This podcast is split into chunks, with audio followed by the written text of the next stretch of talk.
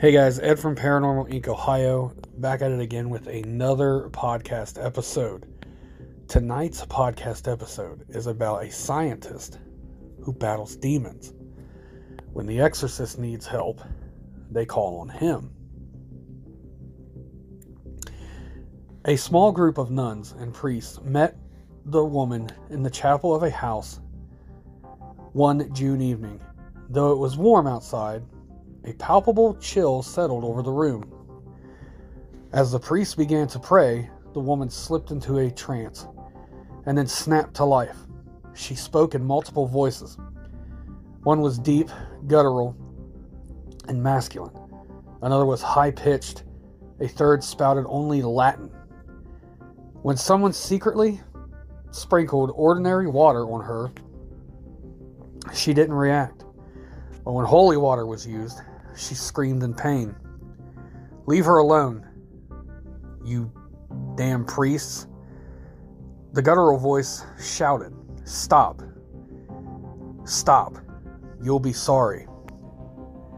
You've probably seen this before a soul corrupted by Satan. A priest waving a crucifix at a snarling woman. Movies and books have mimicked exorcisms so often, they've become cliches. But this was an actual exorcism and included a character not normally seen in the traditional drive out of the devil script. Dr. Richard Gallagher is an Ivy League educated, board certified psychiatrist who teaches at Columbia University and New York Medical College. He was part of the team that tried to help the woman. Fighting Satan's minions wasn't part of Gallagher's career plan while he was studying medicine at Yale. He knew about biblical accounts of demonic possession that thought they were an ancient culture's attempt to grapple with mental disorders like epilepsy. He proudly calls himself a man of science. Yet today, Gallagher has become something else the go to guy for a sprawling network of exorcists in the United States. He says demonic possession is real. He's seen the evidence victims suddenly speaking perfect Latin, sacred objects flying off shelves, people displaying hidden knowledge or secrets about people that they could not have possibly have known. There was one woman who was like 90 pounds soaking wet. She threw a Lutheran deacon who was about 200 pounds across the room. That's not psychiatry, that's beyond psychiatric help. Gallagher calls himself a consultant of demonic possessions. For the past 25 years, he has helped clergy distinguish between mental illness and what he calls the real thing. He estimates that he's seen more cases of possession than any other physician in the world. Whenever I need help, I call on him, says the Reverend Gary Thomas, one of the most famous exorcists in the United States. The movie The Rite was based on Thomas's work. He's so respected in the field, Thomas says, he's not like most therapists, who are either atheists or agnostics. Gallagher is a big man, six foot five, who once played semi pro basketball in Europe. He has a gruff, no nonsense demeanor when he talks about possession. It sounds as if he's describing the growth of algae. His tone is dry, clinical, and matter of fact. Possession, he says, is rare, but real. I spend more time convincing people that they're not possessed than they are, he wrote in an essay for the Washington Post. Some critics, though, say Gallagher has become possessed by his own delusions. They say all he's witnessed are cheap parlor tricks by people who might need therapy, but certainly not exorcisms. and they argue there's no practical evidence that proves possession is real. Still, one of the biggest mysteries about Gallagher's work isn't what he's seen, it's how he's evolved. How does a man of science get pulled into the world of demonic possession? His short answer he met a queen of Satan. A creepy encounter with evil. She was a middle aged woman who wore flowing dark clothes and black eyeshadow. She could be charming and engaging, she was also part of a satanic cult. She called herself the Queen of the Cult, but Gallagher would refer to her as Julia. the pseudonym he gave her. the woman had approached her local priest, convinced she was being attacked by a demon. The priest referred to her an exorcist, who reached out to Gallagher for a mental health evaluation. Why? Though, would a devil worshiper want to be free of the devil? She was conflicted, Gallagher says. There was a part of her that wanted to be relieved of the possession. She ended up reliving and revealing Gallagher of his doubts. It was one of the first cases he took, and it changed him. Gallagher helped assemble an exorcism team that met Julia in the chapel of a house. Objects would fly off shelves around her. She somehow knew personal details about Gallagher's life, how his mother had died of ovarian cancer, the fact that two cats in his house went berserk fighting each other the night before one of her sessions. Julia found a way to reach him even when she wasn't with him, he says. He was talking on the phone with Julia's priest one night, he says, when both men heard one of the demonic voices that came from Julia during her trances. Even though she was nowhere near a phone and thousands of miles away. He says he is never afraid. It's creepy, he says, but I believe I'm on the winning side. How a scientist believes in demons, he also insists that he's on the side of science. He says he's a stickler for the scientific method, that it teaches people to follow the facts wherever they may lead. Growing up in a large Irish Catholic family in Long Island, he didn't think much about stories of possession, but when he kept seeing cases like Julia's as a professional, he says his views had to evolve. I don't believe in this stuff because I'm Catholic, he says. I try to follow the evidence. Being Catholic, though, may help. Gallagher grew up in a home where faith was taken seriously. His younger brother Mark says Gallagher was an academic prodigy with a photographic memory who wanted to use his faith to help people. He had a sensational childhood. Mark Gallagher says, My mother and father were great about always helping neighbors or relatives out. Their mother was a homemaker, and their father was a lawyer who fought in World War II.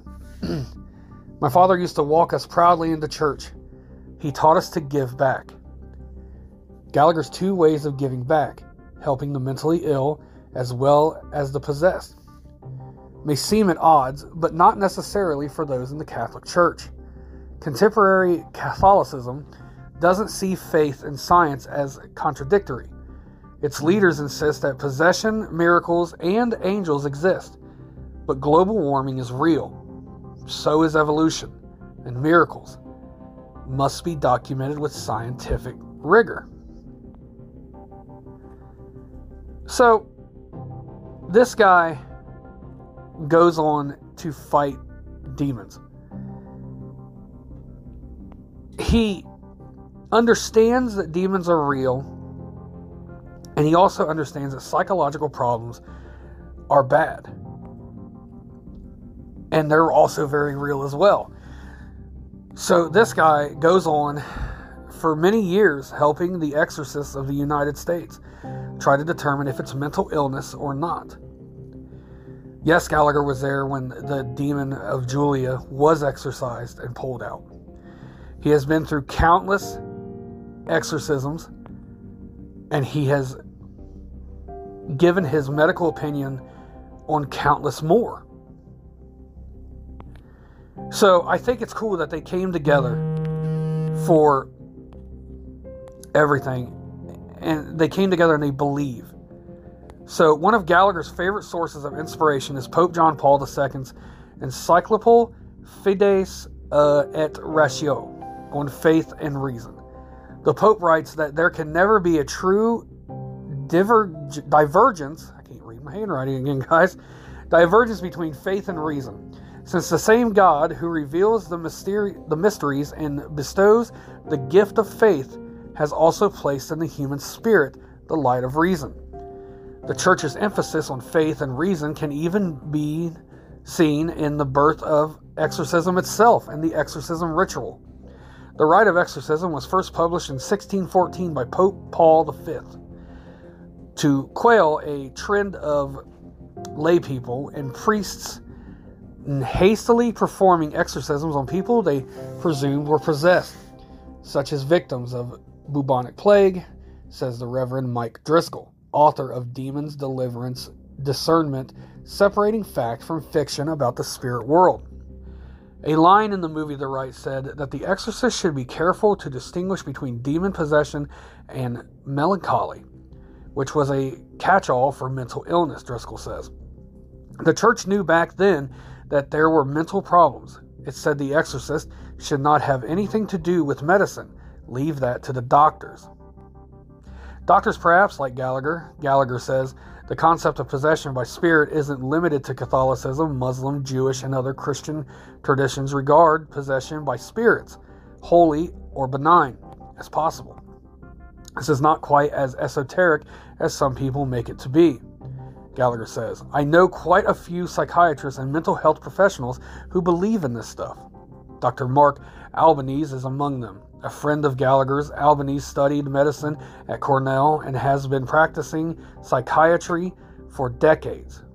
In a letter to the New Oxford Review, a, Catholic magazine, he defended Gallagher's belief in possession.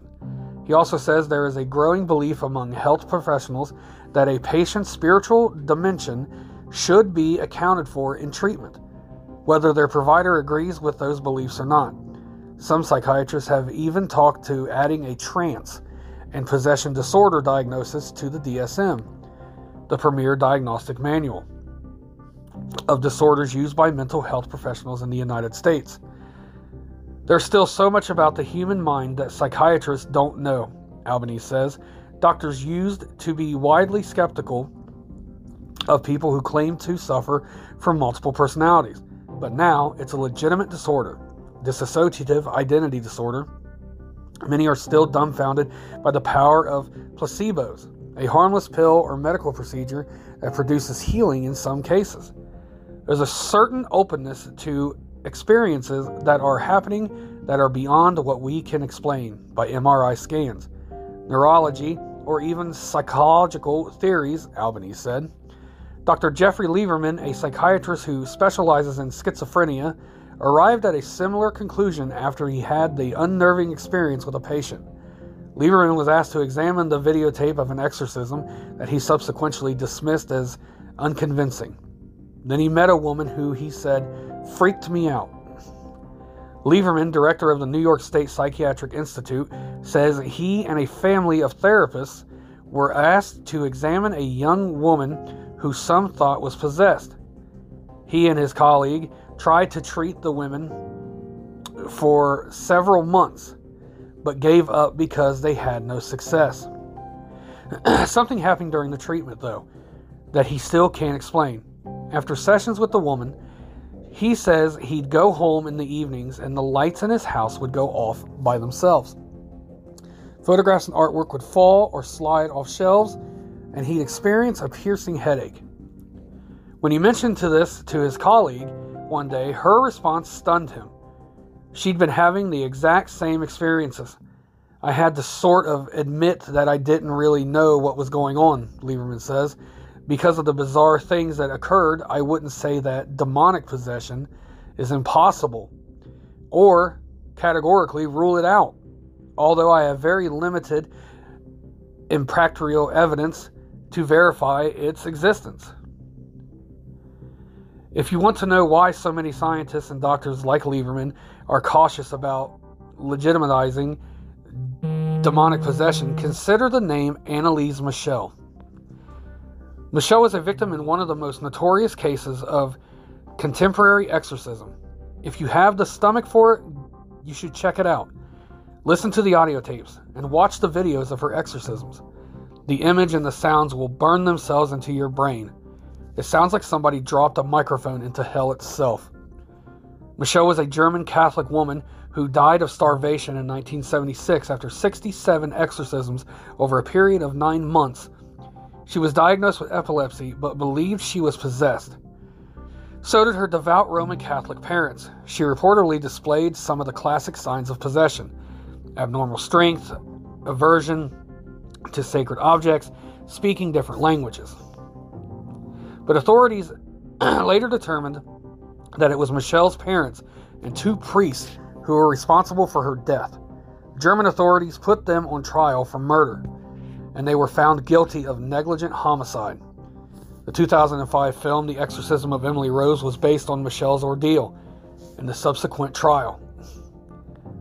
One of the leading skeptics of exorcism and one of Gallagher's chief critics is Steven Novella, a neurologist and professor at Yale School of Medicine.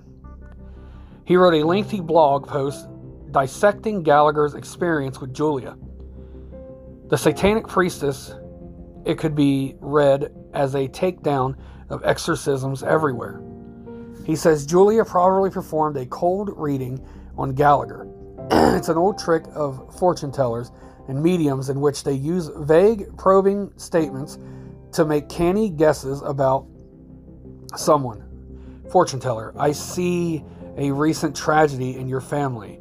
Then the client would say, You mean my sister who got hurt in the car accident? How did you know?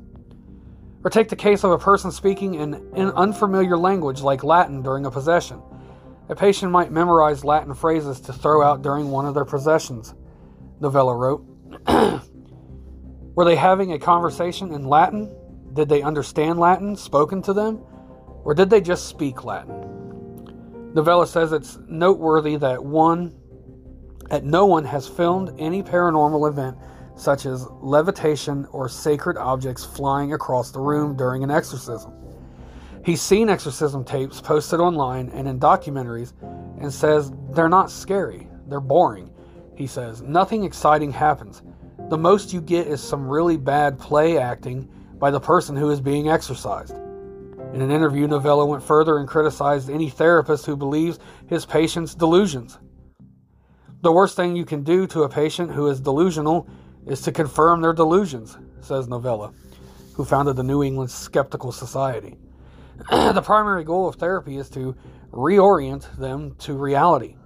Telling the patient who is struggling that maybe they're possessed by a demon is the worst thing you can do. It's only, it's only distracting them from addressing what the real problem is. Driscoll, the Catholic priest who wrote a book about possession, is not a skeptic like Novella. Still, he says it's not unusual for people on drugs or during psychotic episodes to display abnormal strength.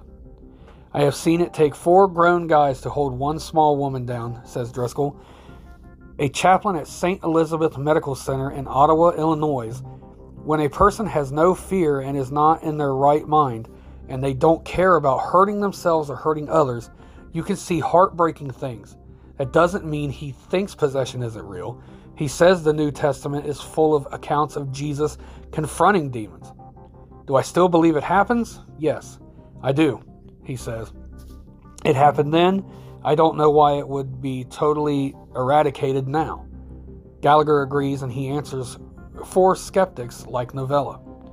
He says demons won't submit to lab studies or allow themselves to be easily recorded by video equipment. They want to sow doubt, not confirm their existence. He says, nor will the church compromise the privacy of a person suffering from possession just to provide a film to skeptics. Gallagher says he sees the work in the possessed as an extension of his responsibilities as a doctor.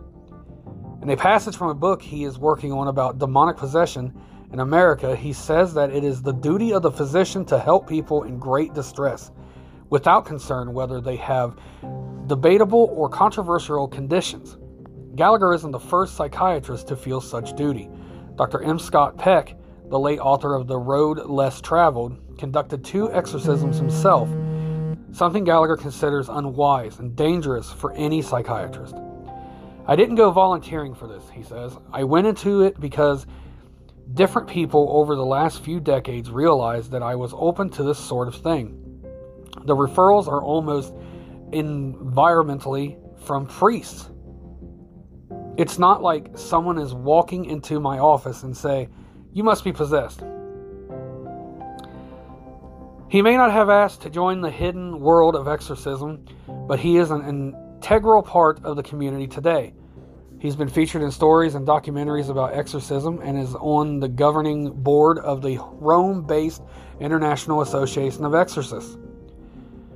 It's deepened my faith, he says, of the exorcisms he's witnessed. It didn't radically change it, but it validated my faith.